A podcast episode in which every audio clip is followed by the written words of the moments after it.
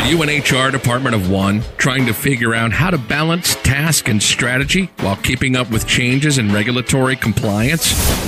Do you need a fresh outlook on old topics? Then stop what you're doing, grab your coffee, and get ready to recharge. If you have people, you have problems to solve and things to do. Your host is Brenda Neckvatal, a 20 year human resource professional, ready to explore the HR industry with veterans of business and life with fresh eyes and new ideas. Learn about the rapidly evolving changes in employment law around the country, as well as new tactics to deploy and build engagement in your workforce. If you're looking to implement new practices to make your job easier in HR, then this podcast is for you. Hey everyone, and welcome to the Best Practices in Human Resources podcast. It is going to be yet another awesome episode. Uh, we've got a very special guest who is joining us actually from England. So uh, it was pretty awesome uh, ability to talk to him, and cannot wait till you guys get a chance to hear what's going on with that. If you are coming aboard for the first time and you've never listened to this podcast, thank you so much for joining. Uh, it's I'm really excited that you're here and um, really looking forward to uh, having you take away some pretty good nuggets of information. And if you guys are returning time and time and time again, thank you so very much. You guys absolutely rock. I, you know what, you're the reason why I do this, and I really, really, really appreciate the fact that you're here with me every week. So thank you so much. Um, so I am here to help share with you the what and the how in human resources because I'm in the human business, and that means that there's a greater number of dynamics in the workplace to balance and manage. And no kidding, like to like what we're existing, what we're experiencing right now, right? But most importantly, today we're going to be talking about what employment law changes are happening across the nation. I'm going to share with you later in the show where you can get access to these. Um, our main feature today is dealing with fear based conflict and resolution with Ben Gallagher, who's, like I said, is over in England. Really awesome awesome guy to talk to. And uh, I'm going to talk to you about some upcoming events and announcements, and then how you can get my best practices delivered directly to your inbox. Now, folks, before we go on, the information that is available through this podcast is actually for informational purposes only and not for the purpose of providing any form of legal advice. You should contact your attorney to obtain legal advice with respect to any particular issue that you're facing. If you don't have an employment attorney, go ahead and reach out to me, and I may be able to refer one to you through our friends and our affiliates over at Jackson Lewis. So good news, no poster updates still. Sorry.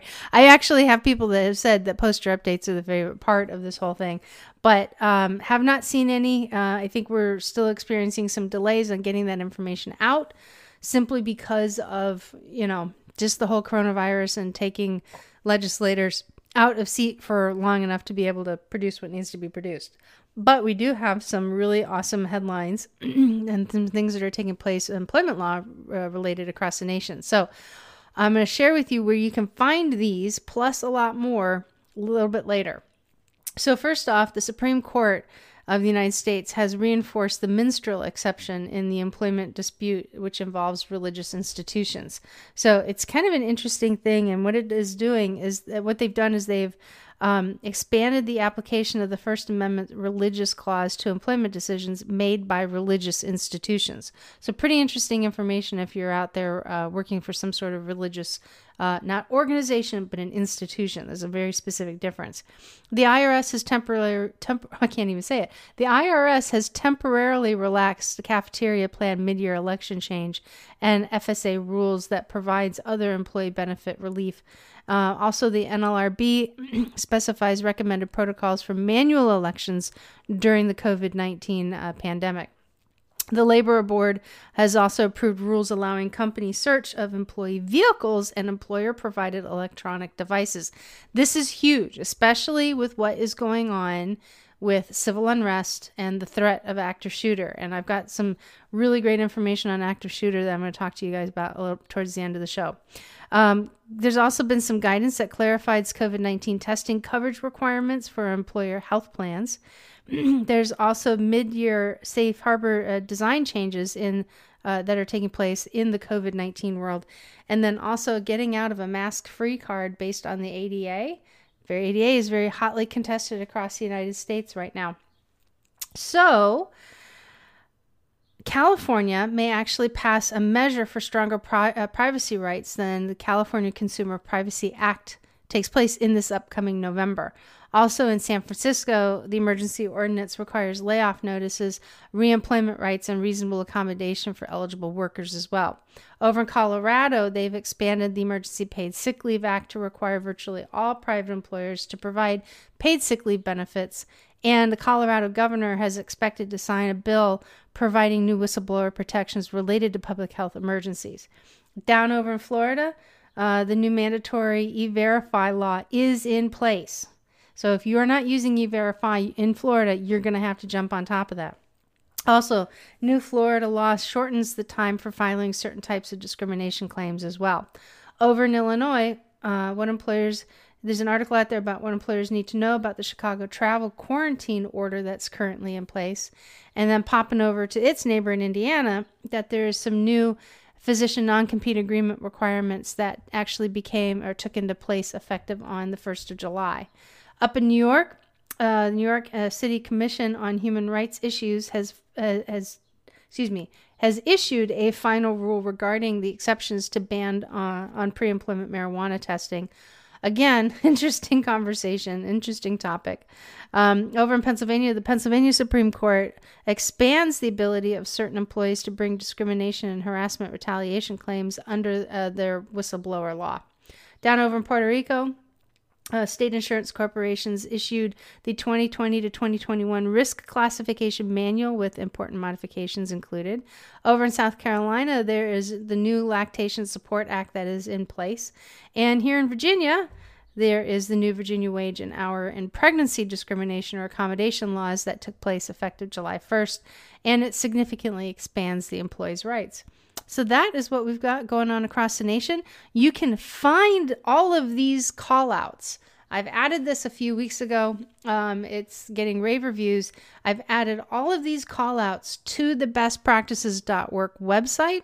All you need to do is just when you go to the bestpractices.work website, click on podcast, and then you can access this week's articles. Now, all of these articles overall, everyone that I get each and every single week, which can sometimes mount up to like over 100 um, those are now featured on the member resource page and i'm going to explain to you in the back third of the show how you can get access to that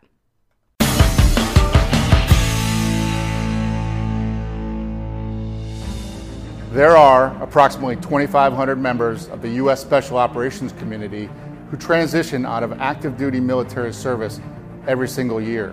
The Honor Foundation has dedicated its mission to serving these elite individuals on their journey to prepare for life once they take off the uniform.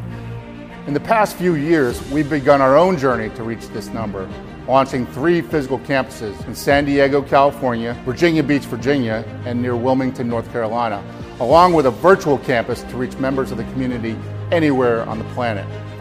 I spent 26 years in the special operations community as a SEAL. I graduated from THF program, I served on the board of directors, and now I'm proud to lead this organization into the future to continue assisting these transitioning service members and their families. Our dedicated team, our world-class program, and our incredible tribes of supporters are standing by to help THF alumni and future fellows, and are committed to providing the best possible support system and resources to better serve this community. Our vision for the Honor Foundation is clear to impact every transitioning service member from the U.S. Special Operations Enterprise through our programs and support, and to be a catalyst for overhauling the entire DoD transition program. It's a big task, but the community deserves it, and we're driving full steam ahead to make this a reality. If you've been inspired with what the Honor Foundation's done in the last five years, I welcome you all to join us as we craft the next chapter in defining what it means to serve others with honor for life.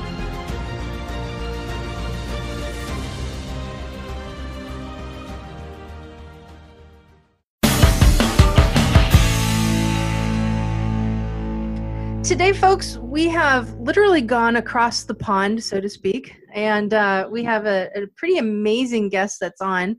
And I'm really excited to talk to him because I really couldn't think of a better topic to talk about than everything that's been going on over the last few months. And um, what we're going to do is talk today about dealing with fear based conflict resolution with Ben Gallagher, who's in England. So we get somebody who's got a really cool accent on top of it and being smart. Good morning. How are you? Good morning. I'm very well, thank you. How are you? I'm great, thanks. Thanks Good. for jumping on. I appreciate it. No worries. Thanks for having me. I hope my accent makes up for my contribution. Whatever. I have a, a friend of mine who's been on the show a few times. Her name is Lauren, and she's from New Zealand. And we talk several times a week. And I told her one day, and I said, you know, if I keep hanging around you, I'm going to start sounding like you after a while. So Yeah. Watch good. out. Watch out. All good. Well, I really appreciate you coming on. And if you could just kind of help give people a quick kind of a, a rundown on your background of what it is that you do so that they kind of get some context of before we get into our, our subject, that would be wonderful. Sure. Okay, great. Um, so as as you mentioned, my name's Ben Gallagher. I am the co-founder of um, BNA, and BNA is a, a creative management consultancy in essence. We work on really complex business problems by using creative tools that originate from the world of culture and the arts and creativity. And I set up the business with my business partner Andrew Missingham about six years ago, and and over that time we've realised kind of what we do, I suppose, and and what we do is is answer three questions for our clients. The first question is, um, what's going on in the world around us, and that's very often a question of research and insight, um, understanding what's happening out in the world and affecting consumer behavior. The second question that our clients ask is where do we go next? And um, that work is very much about strategy, defining visions and missions and ways forward, um, new ambitions, new directions. And then the final question is how do we get the best from our people? And that's very much about team and organizational culture, um, helping clients to form maintain, grow really strong working cultures, either within teams or across whole organizations, um, and at times between teams that are coming together or businesses that are coming together, even. Mm-hmm. So that's really, in essence, what we do. We work across the world. Um, we have studios in Shanghai, Portland, and London, Portland, Oregon, that is. Um, and uh, and as I said, this is my this is my first business prior to to this, I worked in the um, uh, corporate philanthropy space with the Nike Foundation, and um, prior to that, in advertising, and prior to that, uh, I was a journalist. So I've had a winding path. Yes. Well, you know, success never does come in a straight line, right? Hopefully not. At least it doesn't in human resources, that's for sure. yeah. Well, that's awesome. So a lot of so you and I had a really great conversation a few weeks ago Mm, on talking about you know what happens in the workplace when we're dealing with fear-based conflict, and yeah. and most and now I don't know if you've ever heard this philosophy before, but um, I've always I heard this years ago from a friend of mine, and I really bought into it. And what he taught me was that fear and anger really are the same emotion. And if you think about it, anytime you get angry at something, it's usually because you're afraid of losing something. And Mhm. When you're afraid of something, you do tend to get angry about something. So it was kind of interesting to see the Mm. correlation between the two. Yeah. I've never heard that before. No, you know what? I haven't actually heard it um, articulated as such. I, I, I can definitely see that being something that happens a lot.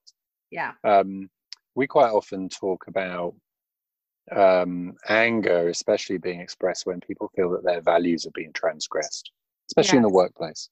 Yes. And often, when we work with clients to help them form their values, we help them to do that by talking about what would make them angry if they, what things would make them angry if they were transgressed.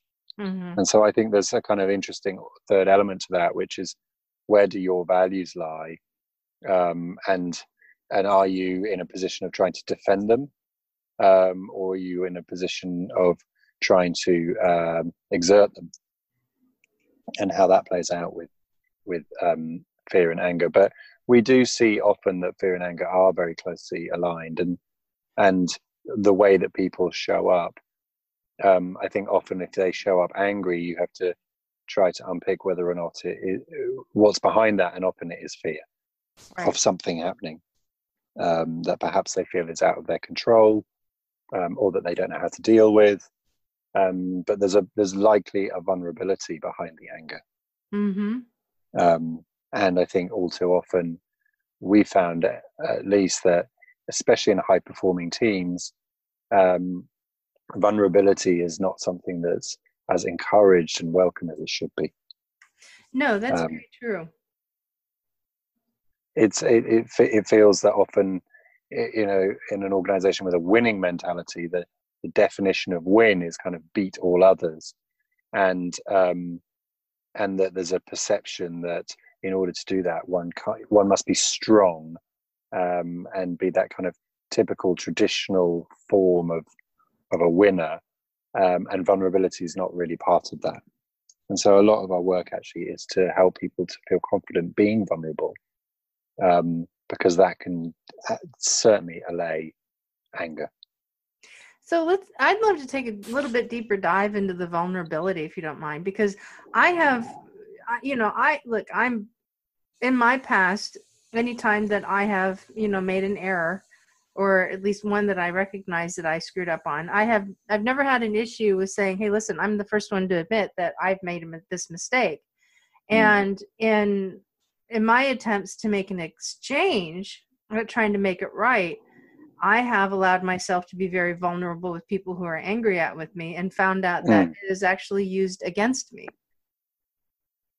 So right, that's interesting. Yeah, it well, and that was the dynamic of that particular team too. Is mm. not so much that they would use it against you; it's just you know they would talk out of both sides of their mouth. They would talk about how this really great culture exists, and you know when you when you own up and you take and which is what I did and they would just mm. continue to you know berate and nat you know just pound on your head and stomp yeah. on your, stomp on your emotions a little bit more and and that was yeah. kind of interesting so that was a very hard lesson to learn with that particular group that vulnerability yeah. isn't necessary it's not a strength by any stand by any stretch of the means you had to really stand your mm. ground mm. quite a bit yeah and, and i think that all of the when we when you think about co- company culture and team dynamics, um, it's very nuanced, right? Mm-hmm. Yeah. And so you have a set of mm-hmm. principles or values that you hope to build a culture around, and the how those different things show up and in what measure obviously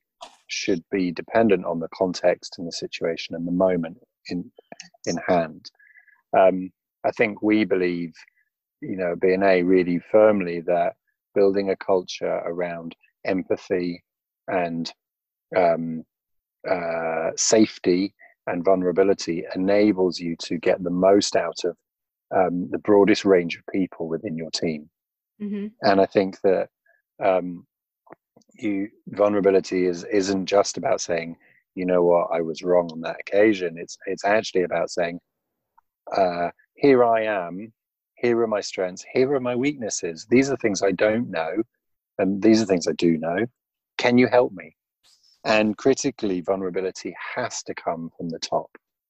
Mm. um, and we one of the phrases we often talk about is a fish rots from its head right? And, and in in an organization the way that leaders behave and the, the behaviors that they model are very powerful to everybody else and so it's no good expecting a team to be willing to be vulnerable if the leadership themselves aren't willing to be vulnerable too. And that's a really big challenge because for many years we haven't been taught as leaders to be vulnerable. We've taught, been taught to have all the answers, and everybody in the room looks to you for all the answers. And we really believe that, well, firstly, we believe that's a problem because then all the answers only come from one or very few people. And in fact, the answer might lie somewhere else, or the solution might lie somewhere else in the room. Um, and therefore, you have to be able to create the the safety and the safe space for that to be the case. Um, and that what that takes often is a leader to say, "I don't know the answer, but I'm looking to you as my team to help me find it." Mm-hmm. Um, and so I think sadly vulnerability can still be berated and and in some teams and in some contexts it's not welcome. Mm. Um, but I do really firmly believe that it's a critical part of building a really healthy, strong culture where people truly know each other and respect each other. Right. I agree. And you know, when people respond to to any type of conflict, and and when they, especially when they respond very quickly, mm. usually around, and that goes back to, I mean, this is what I see. This goes back to that fear and anger are the same emotion kind of thing. Is that they're usually afraid of something, and so that's what drives that knee jerk response. So they've heard something, and it's usually something involving ambiguity of some kind. Like they don't know what the yeah. outcome is, and so now all of a sudden their defense mechanisms come up, their walls come up, their arms go around their work, and it's just mind, mind, mind. I don't know what to do, so I'm just going to bear fangs and you know don't cross my barrier. Yeah, that doesn't work. Yeah. no, it doesn't work, and and I think the reason that it doesn't work is because it's led with the emotion Right. Now we're all emotional beings, right? Absolutely. Things make us feel stuff. And there's nothing wrong with that. That's how we're made. Um, the challenge is, is that when you lead with emotion, as the, the other humans you're trying to talk to respond with emotion. And, and so therefore, I think one of the things that you have to do when you're starting to feel like your values are being transgressed, you're getting angry about something, about a situation, you feel anger towards somebody. Is to take a step back and go right let me think this through. What is the behavior that occurred that led me to feel this way? Yeah. And and then what is the impact of that behavior the potential impact of the behavior that is making me feel angry or making making riling me or making my emotional state change then you think about well what is my emotional state is it anger is it frustration? Is it concern? Is it um, ups? Is it sadness or, or whatever else? And then you you need to think about well, what do I what I want to change? How is this going to change? And and that structure is something we teach a lot. Um, the idea of when you want when you need to give somebody feedback in any context or deliver a challenging message to somebody it far, serves you far better to start with the behavior, the thing that happened that is unequivocal. You did this thing, you said that thing. Then you then you talk about the impact, the the the possible impact of your action or of your words or, or of whatever you did is X, and then you introduce your feeling about the matter, and that made me feel Mm-hmm. Because what you're doing is you're you're creating a logic flow and a rationale for why you're feeling something. Because and then you talk about the future. And as a result of it, what I would really like is that you try to manage your language or you treated so and so with a bit more respect, whatever it is. Right. By delivering it in this way, you um, you allow the emotion to exist, but you don't allow it to dominate and lead. And you essentially help the other person to have empathy with you, be empathetic, to see this from your perspective. And I think the challenge with anger often is that it clouds, it clouds judgment and it clouds clarity and truth. Um, and so nothing gets resolved. It does. And, you know, I think there's another significant piece of this, and this is this goes back to my number one live and die rule in life in life not just in human resources or in business and that is in the absence of information, people make stuff up.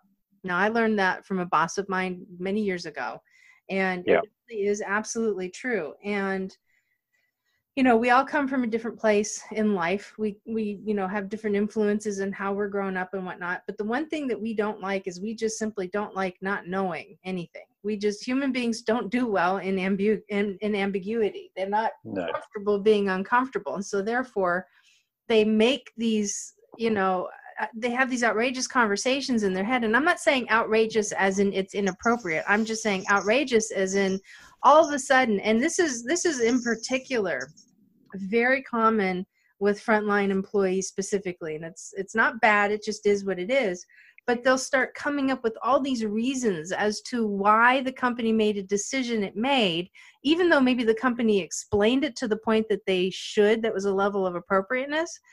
Eh, mm-hmm. or you know somebody gets exercised some form of discipline on them because they did something that was out of line and all of a sudden these these conversations like well this person did this because of this and this person did this because they don't like what i said and blah blah blah, blah. and it's just it's amazing how much it just creates this wadded knotted just festering thing that exists yeah. it's tangible or intangible but yeah. it's unbelievable how it happens and it and it's normal human behavior yeah I think I think you're right. People interpret situations by applying their own circumstance to them, mm-hmm. right? And what does this mean for me if I don't um, have all the information I think I need? Or how am I going to fill in the gaps? What am I going to fill them in with? Well, I'm going to fill them with, with in with my own values and assumptions, right, about the situation. I would say though that I think we come across situations all too often where in particular leaders leadership or the, the company so to speak have tr- communicated a message the reaction amongst the workforce um, hasn't been positive when perhaps it was expected to be so or you know there's been challenging kind of reaction to it uh, and then the company turn around and say yeah but we told you and the point is um, transmission is nothing, reception is everything. If you are transmitting a message, you have to think really carefully about how it is received. Yes. And you might think you've been saying the right thing, but they, the people you're talking to, might have been hearing it in a totally different way. Yes. Yeah. And and I think therefore it's on the part of the company or the leader to have the empathy for the recipient of the message to really understand how it's going to land with them. And we just quite often see it, it, it happen. And then when people kind of talk it out and discuss it post fact post moment they they realize that the intention was not as such but it just hadn't been communicated effectively enough. So we we, we try that we've really tried to work hard on this. This idea of transmission is nothing reception is everything. Um, yeah. now of course everybody's going to apply their own values mm-hmm. and their own situation to things as well um, and you, everybody likes a good old moan about work as well, especially in England. Um, but and, and and and as the company and as leaders, again, you have to be willing to accept that that's always going to be the case. But so long as you work really hard on the principle of transmission is nothing, reception is everything, I think it can really help. Yeah. But something something that I've seen too, and and I often experience it with individuals who may not necessarily realize i mean they may think that they're being empathetic in general but they they tend to push their own agenda a little bit harder. Um, and you know what? When you have somebody that's like that their timing isn't always the best. No. You know? No. and it's just like okay i can't talk to you about it right now and then they continue going on and and keep saying something it's like okay I hear you, but I can't handle that right now. And, and then they just kind of keep pushing their agenda, and you just want to club them and say, "Well, part of I can't do this with you right now. Did you not hear? Yeah. That's what's going on yeah. inside of you, right? So that's that certainly is one element. as you know, as we kind of talk through some of these things, we're you know bringing some of these problems and these challenges up to the surface, so that way we can identify the right resolution and you know what kind of expected outcome that we wanted this.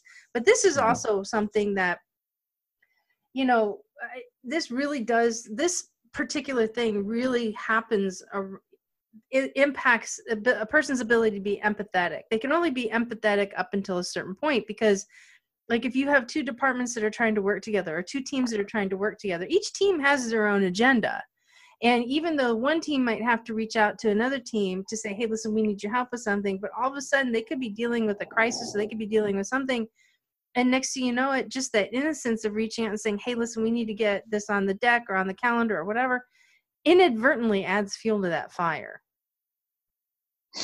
Um, yeah it can do it can do. I mean i think that in the case of kind of teams working together again you've got to start from a place of um, trying to understand each other each mm-hmm. other's priorities each other's ambitions um, and once you've done that then you can start to talk about what the shared poss- possibilities the the possible um, uh, benefits of collaborating and working together in a, and considering each other would be above and beyond being kind of lone and so and working solo right Mm-hmm. Um, and of course, there are moments in, any organization when you know something's challenging or there's an urgency or something like that.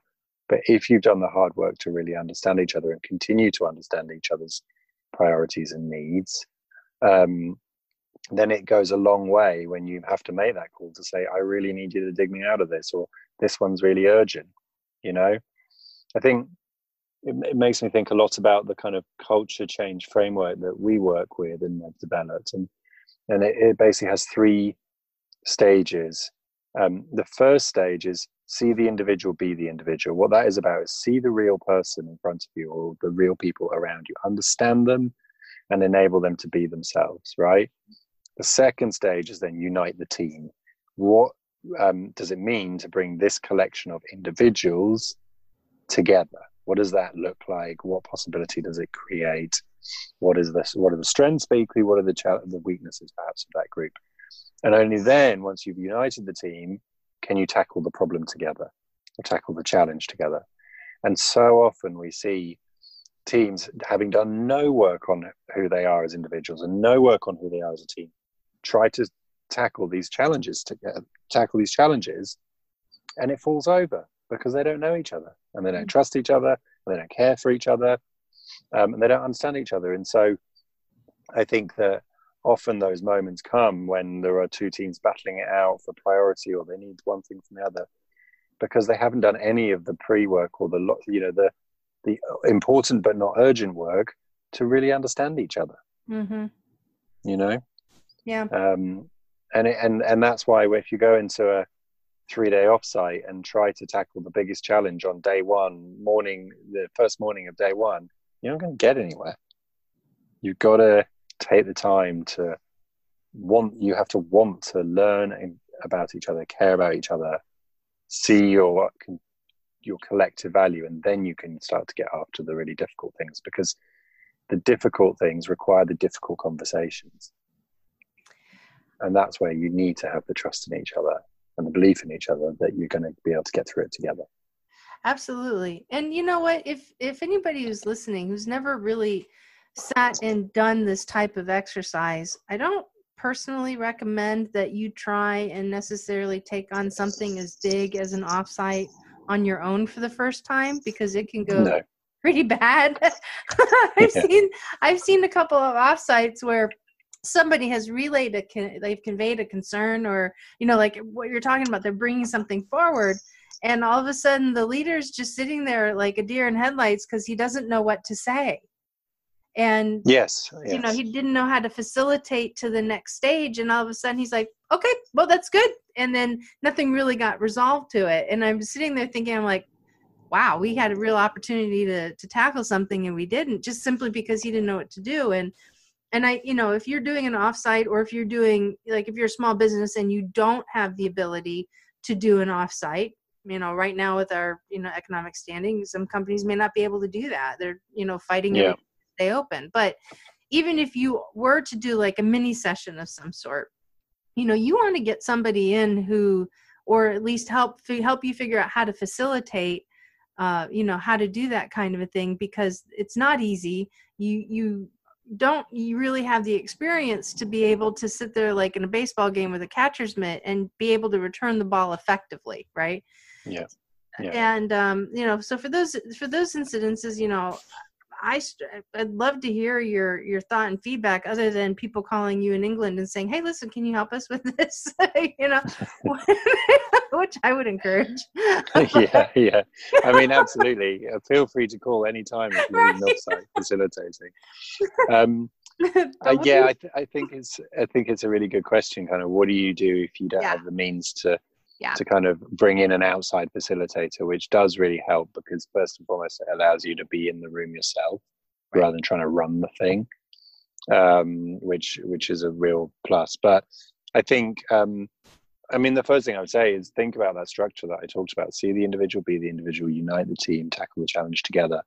Plan your time together to take the time to learn about each other, to recognize each other, to value each other um, unite the team. Often, I think that can be done really well by recognizing great work that you've done and discussing it and reflecting on it. Um, often it's really helpful to talk about projects that have gone past and talk about what went great, but what mm. what would you change for the next time? Um, and and then you can start to move towards um, the kind of the more the kind of gnarly questions. I would always recommend at the beginning of a a, a kind of day long meeting or couple day meeting that you give ownership of what everybody wants to achieve over to the group. So you run a session at the beginning, which is about okay, what are we going to get out of the, the coming days?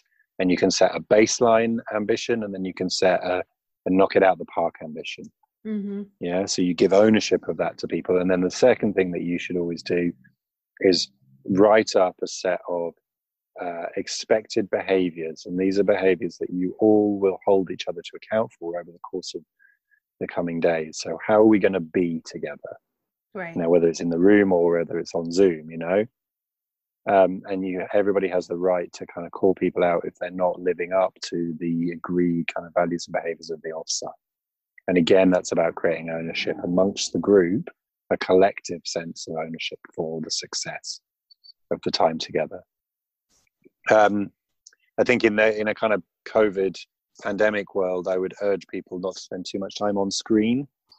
Um, you know, shorter sessions with breaks always work. Um, we've been hearing about a couple of, of clients actually of ours who've done things like because everybody can't eat together, they've had delivery, food delivery arrive at the same time on everybody's doorstep, and then they've all kind of had the same meal, even though they're in their own homes, that's which is a really nice, really nice touch, right? Yeah, that's pretty um, awesome, actually.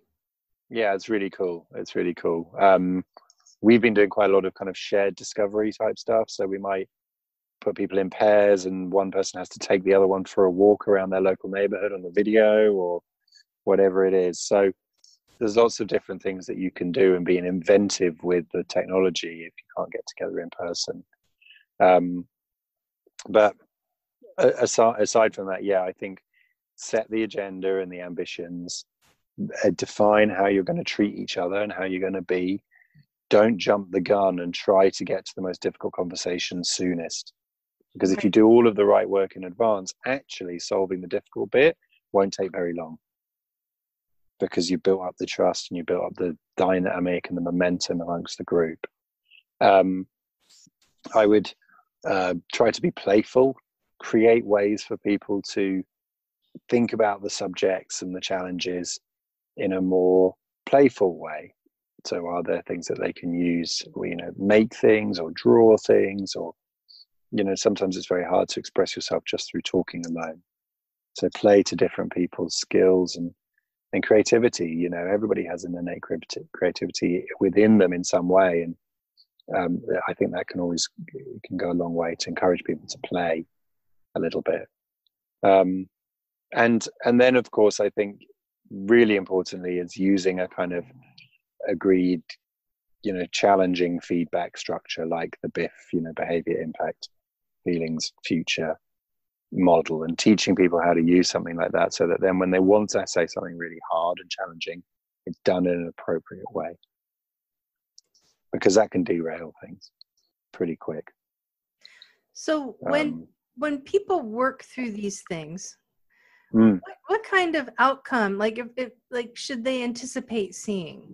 And I think that's a really good question because I think some people yeah. may have a little bit of a misconception, right? So, you know, we have our, you know, leaders have their designs in their mind, and I'm I'm no different. I'm the same way that I I see an outcome and they think that I have to work backwards, but really what we should be doing is figuring out how to put in, you know, the the mechanisms to make this happen. But nonetheless, you know, when you're putting in that effort, what kind of desired outcomes or what should be the outcome as an end result? So that way anybody who's trying to do something like this or really trying to take it to the next level has a very clear expectation and a reasonable one of what may or may not come out of these types of efforts?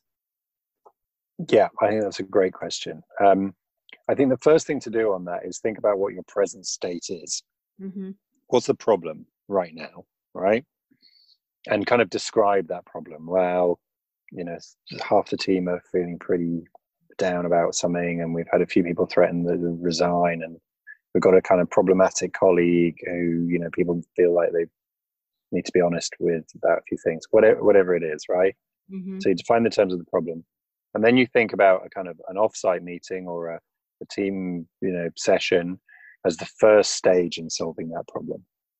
Yeah, because change doesn't happen overnight. Change is like complicated and slow, uh, and you go backwards and you go forwards. And if you ever known anybody who you know who has like tried to give up smoking or something, right? You know that change It doesn't hurts. just rarely it just happens overnight. It's like putting on a people brand new relapse. shoes. Yeah, right. Um, and so the first thing is think about that first moment of getting together and what you want to get out of that, but don't expect it all to be solved overnight. No. Um, and in fact, maybe one way of doing it is actually to say, okay, well, here's the problem. The ideal situation we'd like to get to is this, and describe that, write that out, and then work back from it. But I would honestly consider um, if it's a kind of fundamental organizational challenge, you describe that, you think about six month window um, of, of progress towards the solution. The first get together is with senior leadership to really kind of cut to the the quick of the problem and to generate new uh, form and establish new behaviors that might need to um, then be kind of rolled out and then work with smaller cohorts of people across the organization to proliferate the agreed the new behaviors. Yeah? Yeah. and and actually quite often we we do this for clients. We will put smaller cohorts of people through the same program as the leadership went through but on a smaller scale. And so so then you have a leadership with a change agenda and a set of new behaviors and and answers and whatever. And then you start to take others on the journey around the organization and suddenly you find yourself in meetings with like three or four people who've been through the plan and they're using different language and they're treating each other differently and you know whatever and, and they start popping up everywhere and they're kind of like your agents of change. And you start with the lowest hanging fruit you know the highest potential um, employees teammates with you know with great leadership possibilities and, and capacity and what have you and you slowly kind of work your way through the organization so that eventually at least half of the organization has been through the change program in some form Yeah. um, and honestly and this sounds kind of rich coming from a consultant but don't rush it Oh no. don't rush it Can't rush because it. it does it does it takes time Yeah. And you're not going to get it all right either so you're going to have to be willing to replan and tweak and change and Yep. you know pivot a little bit that's okay Well, and that's but that's very common in business anyway. I mean, it's you know, Right. you put together your strategic business plan, and then all of a sudden you're like, oh, okay, it's December, and that does look like nothing like we were doing in January. exactly and so it's interesting right Yeah. because we change our ambitions and our business strategies yes. overnight but yet we uh, seem to be very kind of rigid with how we expect people to behave Yes, and I think that's a problem. I mean, and you know, and our certain our, our current environment certainly has taught some people that pretty hard lesson too. You know, Yeah. between you know 2020, I saw a hilarious meme. Um, I posted actually up on our group site, and um, and it was this. I thought it was hilarious. And uh, we have this thing called Wild Wednesday, and it says scientists finds 33 creatures living in a cave that was sealed off for 5 million years and somebody underneath posted seal that cave back up and walk away. This is not the year man very good. Very that good. was yeah. awesome. Yeah that is very good. Like no kidding right? You know, we don't need one more thing to deal with. No and but you know that's just life right? And i think Right. every year we've written a business plan basically all of our our, our risks have kind of have happened but we're still going.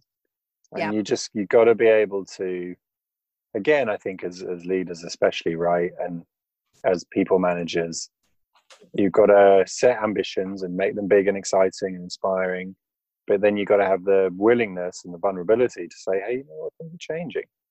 Yeah. That's okay.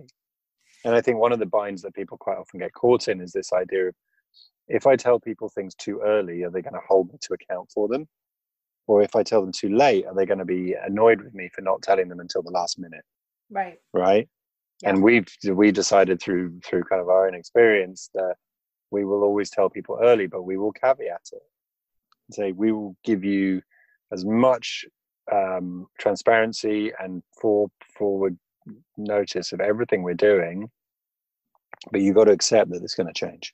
Yes, and Yeah. you know, and there's an element that we haven't really spoken about it, but you know, th- this whole I th- this whole episode is based on fear-based conflict resolution, and the big word is fear, and Yeah.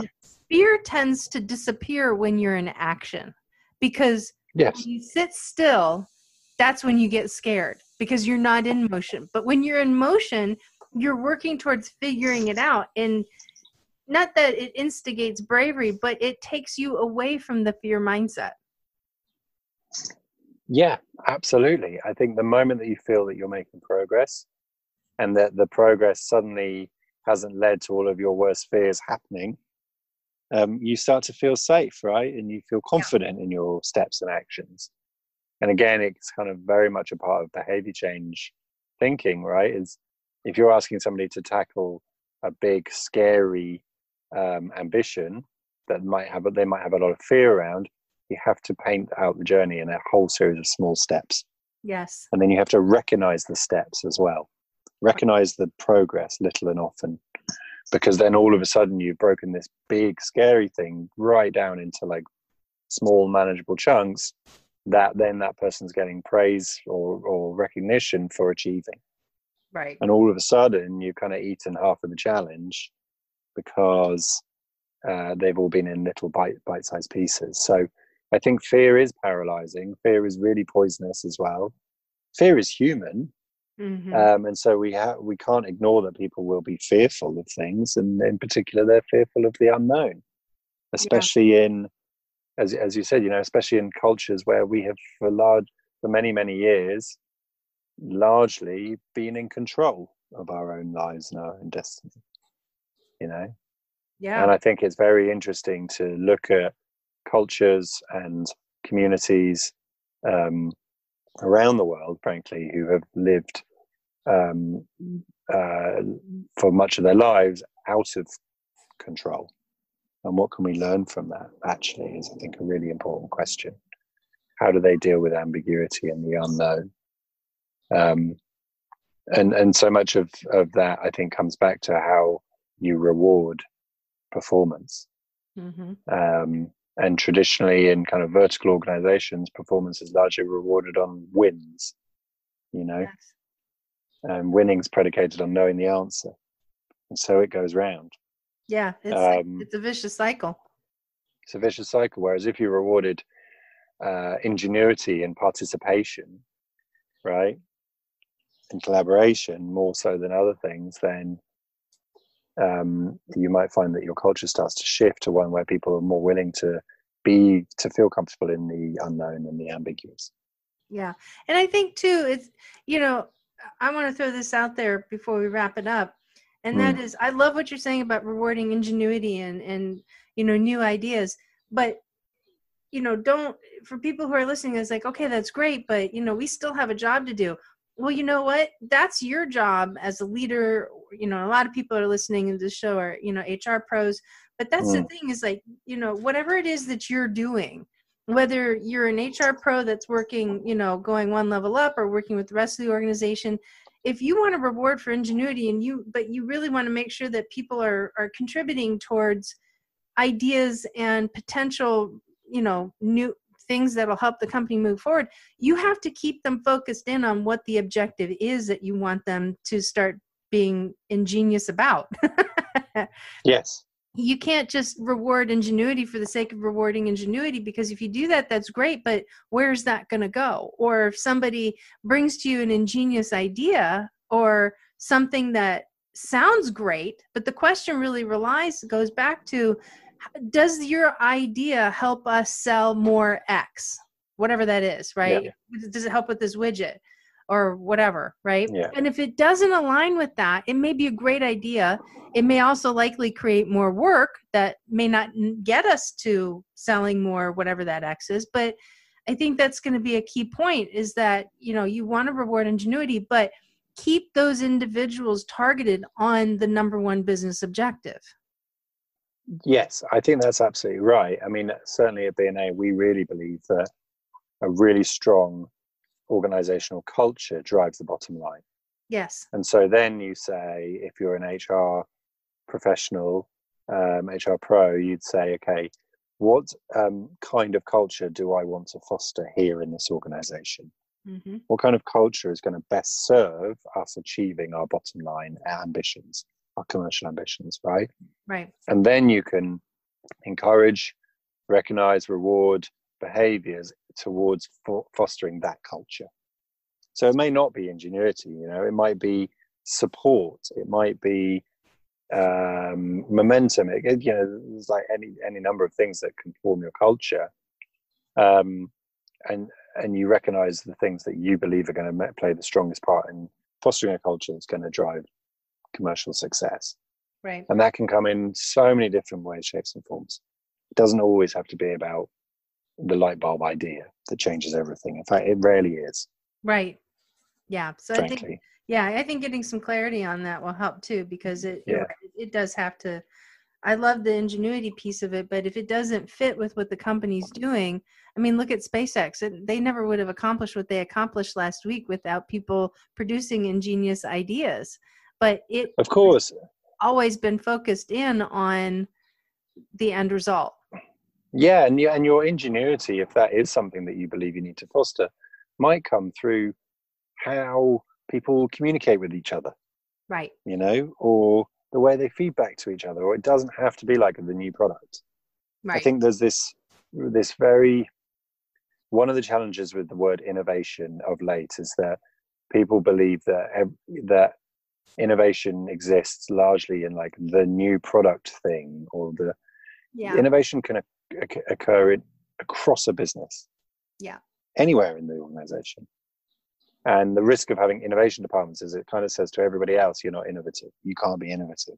Only the innovation team can be innovative. Yeah. And we really believe that innovation can exist and ingenuity and whatever can exist everywhere. Yeah.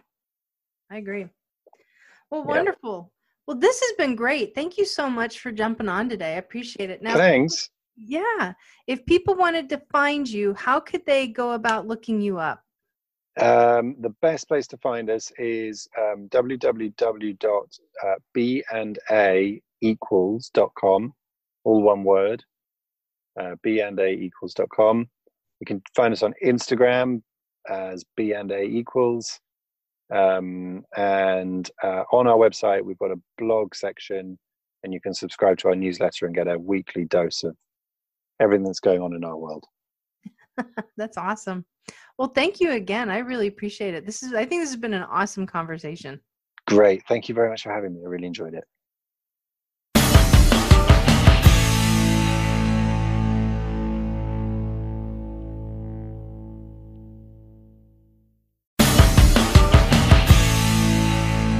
Acosta is a fellow speaker with me over at the Eagle Rise Speakers Bureau and is has joined me in a prior episode for a very much anticipated interview. Um, and it was very timely, and it still is timely right now as it pertains to concerns that everybody is having, including HR pros, risk management folks, about engaging in active shooter training. And it's one of those topics that's on everybody's mind. It's the least favorite that anybody really wants to think about, but it is one of the best deterrents that a business can put into place to prevent an active shooter situation from building and really becoming a reality.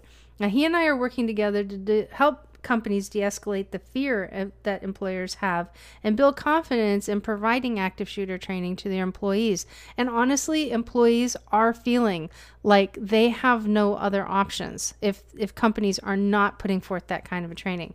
Now, I'm going to share with you just how you can learn more about how you can uh, join us. And actually, we are hosting a free webinar on Tuesday, August 4th at 1 p.m. Eastern Standard Time. You'll be able to ask your questions and see how you can positively impact your company and give your employees that peace of mind really during a really scary situation and during a really scary time.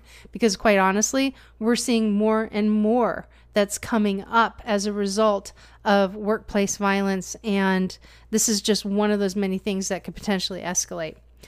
Now, if you've been considering joining the HR coaching program, the time is now. There's no time like the present, right? I'm not one for cliches, but I will use that one.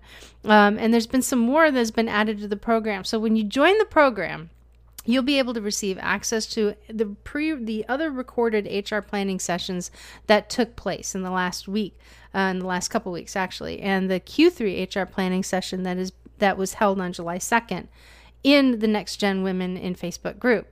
Now, attendance to the monthly roundtable session and, and, and previously recorded sessions is also part of this coaching program. That really is the heartbeat of it right there.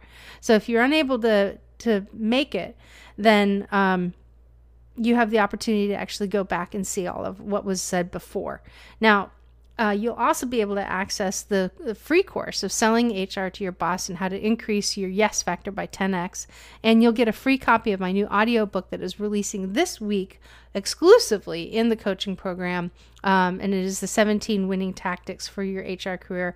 Get it off the ground and steer it into the future.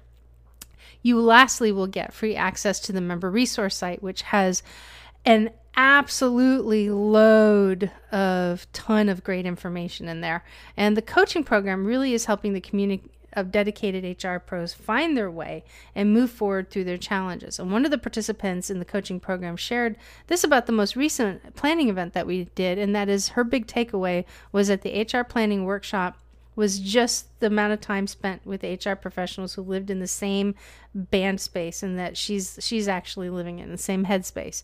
No matter how much is on her plate or how much she's dealing with, she now feels the comfort of knowing that she's no longer alone. So it was a really, really cool turnout, and I highly encourage you guys to jump in and and and take advantage of that.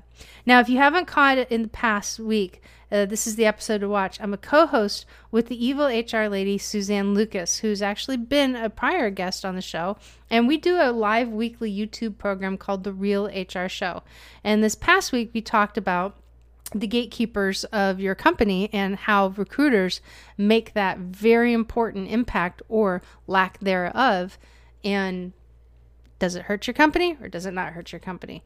Um, previously, we did a show on uh, PTO and how to help employees prevent burnout uh, because everybody's nerves are fried right now with everything that's going on.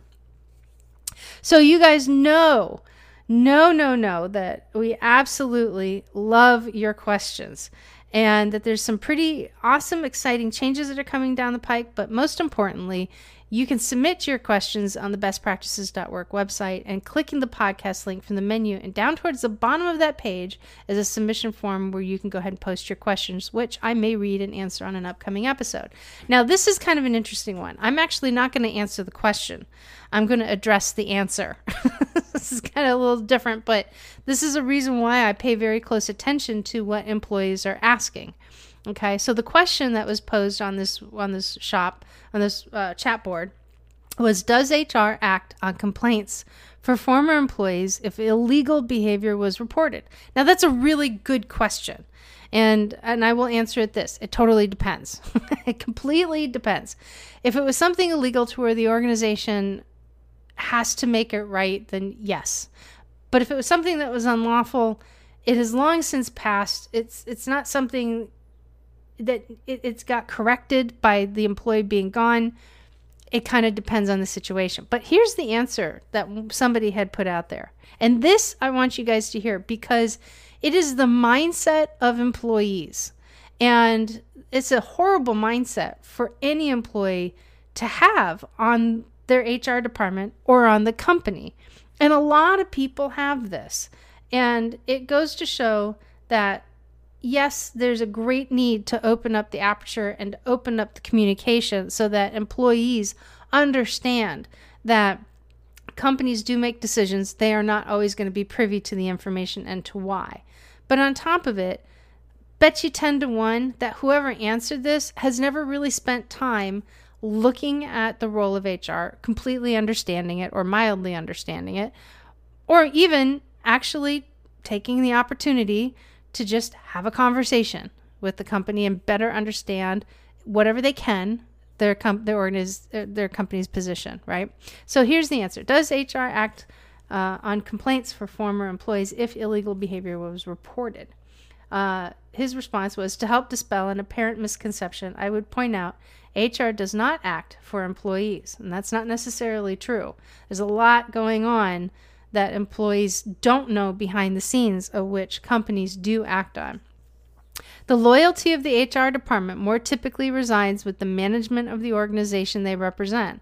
My opinion, this guy has gotten spanked a few times in his career and does not take any responsibility for his actions. Now, granted, he could have some other issues, but when you use that word loyalty of HR and direct it towards the company, don't always necessarily agree with that. Especially when I know a lot of good employee, uh, good HR professionals who really are trying to find that balance. All right, so I'm going to go on. Don't be at all surprised to learn that they will take the most expedient course of action to shield the company from adverse action or impacts. Well, that kind of depends on what the situation is. And this includes taking no action where at all possible. So, my feeling is that this guy has had a really bad experience with human resources, or he's been on the sidelines or sitting in, you know, his recliner quarterbacking and watching everything that's going on. Now, the reason why I say this with a lot more confidence than I normally would um, when I hear something like this is because I have been on that front line for a long enough time that these are the misconceptions that people bring up. And I used to have them too until I took myself out of that seat and actually opened up my mind, opened up my eyes, learned a little bit more about what's going on, had conversations, asked questions. Because this is, a, believe it or not, what a lot of employees that have seen, in their opinion, are bad decisions, and they've never had an opportunity to talk about them. They don't talk about them to their manager, or their manager basically tells them to cork it. It's none of your business. Or they don't go to the HR department and say, listen, I'm really curious because I don't want to have the wrong impression about something. You may not be able to tell me, you know, why you made the decision, but I would really like to know the company's position on the best that you can explain on this. And when people have conversations, it's amazing what they learn. And it's amazing how much the world opens up. And you know what? Right now, all of us are feeling what's going on because we're not having conversations. Everybody is purely reacting. Now, is that something that every HR person can do with every employee? No, it's not. But you know what? Anything, the best way to help dispel this kind of mindset is that when an employee gives feedback on something and it has to get run up, do not let it stop there. Always have feedback come back down. So somebody gives an idea, and I, I saw one of the best teams ever literally slowly die because their manager was so good at taking their suggestions, making them feel good about having a suggestion or a comment or an idea or a thought or how they saw something for the future. And they would run it up the line, say, hey, listen, my team is coming up and they're saying, we've got an opportunity. Here's some, you know, here's a suggestion to do this. Here's a recommendation. Here's an idea. What do we have the ability to, to do? And then he would come back down and then he would say, guys, listen, here's what we did. I took your information, I took your feedback. You know, you, you know, John, I did this. You know, Tom, I did this. Mark, I did this, right? And here's the information that I got back. Do you know how valued people feel? And do you know how less of the gripe that I actually heard from those guys? Now, there were certain things that they, certain people that they did gripe about, but they only griped about people. They never griped about a department or they never griped about the leadership. It was because the leadership was hearing them and communicating, albeit sometimes not directly, indirectly, but they did it through their own manager. The other ones that would only shut them down and clog them out, those are the ones that they spoke really, really poorly to. Now, if you take the entire team, it was about 90% of the guys that were really in favor of how leadership was working. It's that other 10%. And then you had another 10% were just kind of like they really just didn't care. But I know that's like 110% if you do the if you do the dirty math. So we'll say 80% were in favor. That way I'm all balanced out, right? And you don't have to sit there and go, "Wait a minute. Did she actually count her fingers and toes on that one?" Um, but you know what? It's not going to be perfect, but at least you can continuously move that needle to making sure that there's a good relationship between the employee and HR. And remember, they've had previous experiences and likely they aren't going to be good. And if they're a problem employee where they never take any accountability for themselves, eh, they're going to continue to struggle with this. So it's not going to be 100%, but at least you can work on kind of moving it forward. Okay, so those are the kinds of things, believe it or not, I kind of went on a tangent, but it was a good one, um, that we actually talk about in the Next Gen Women in HR community.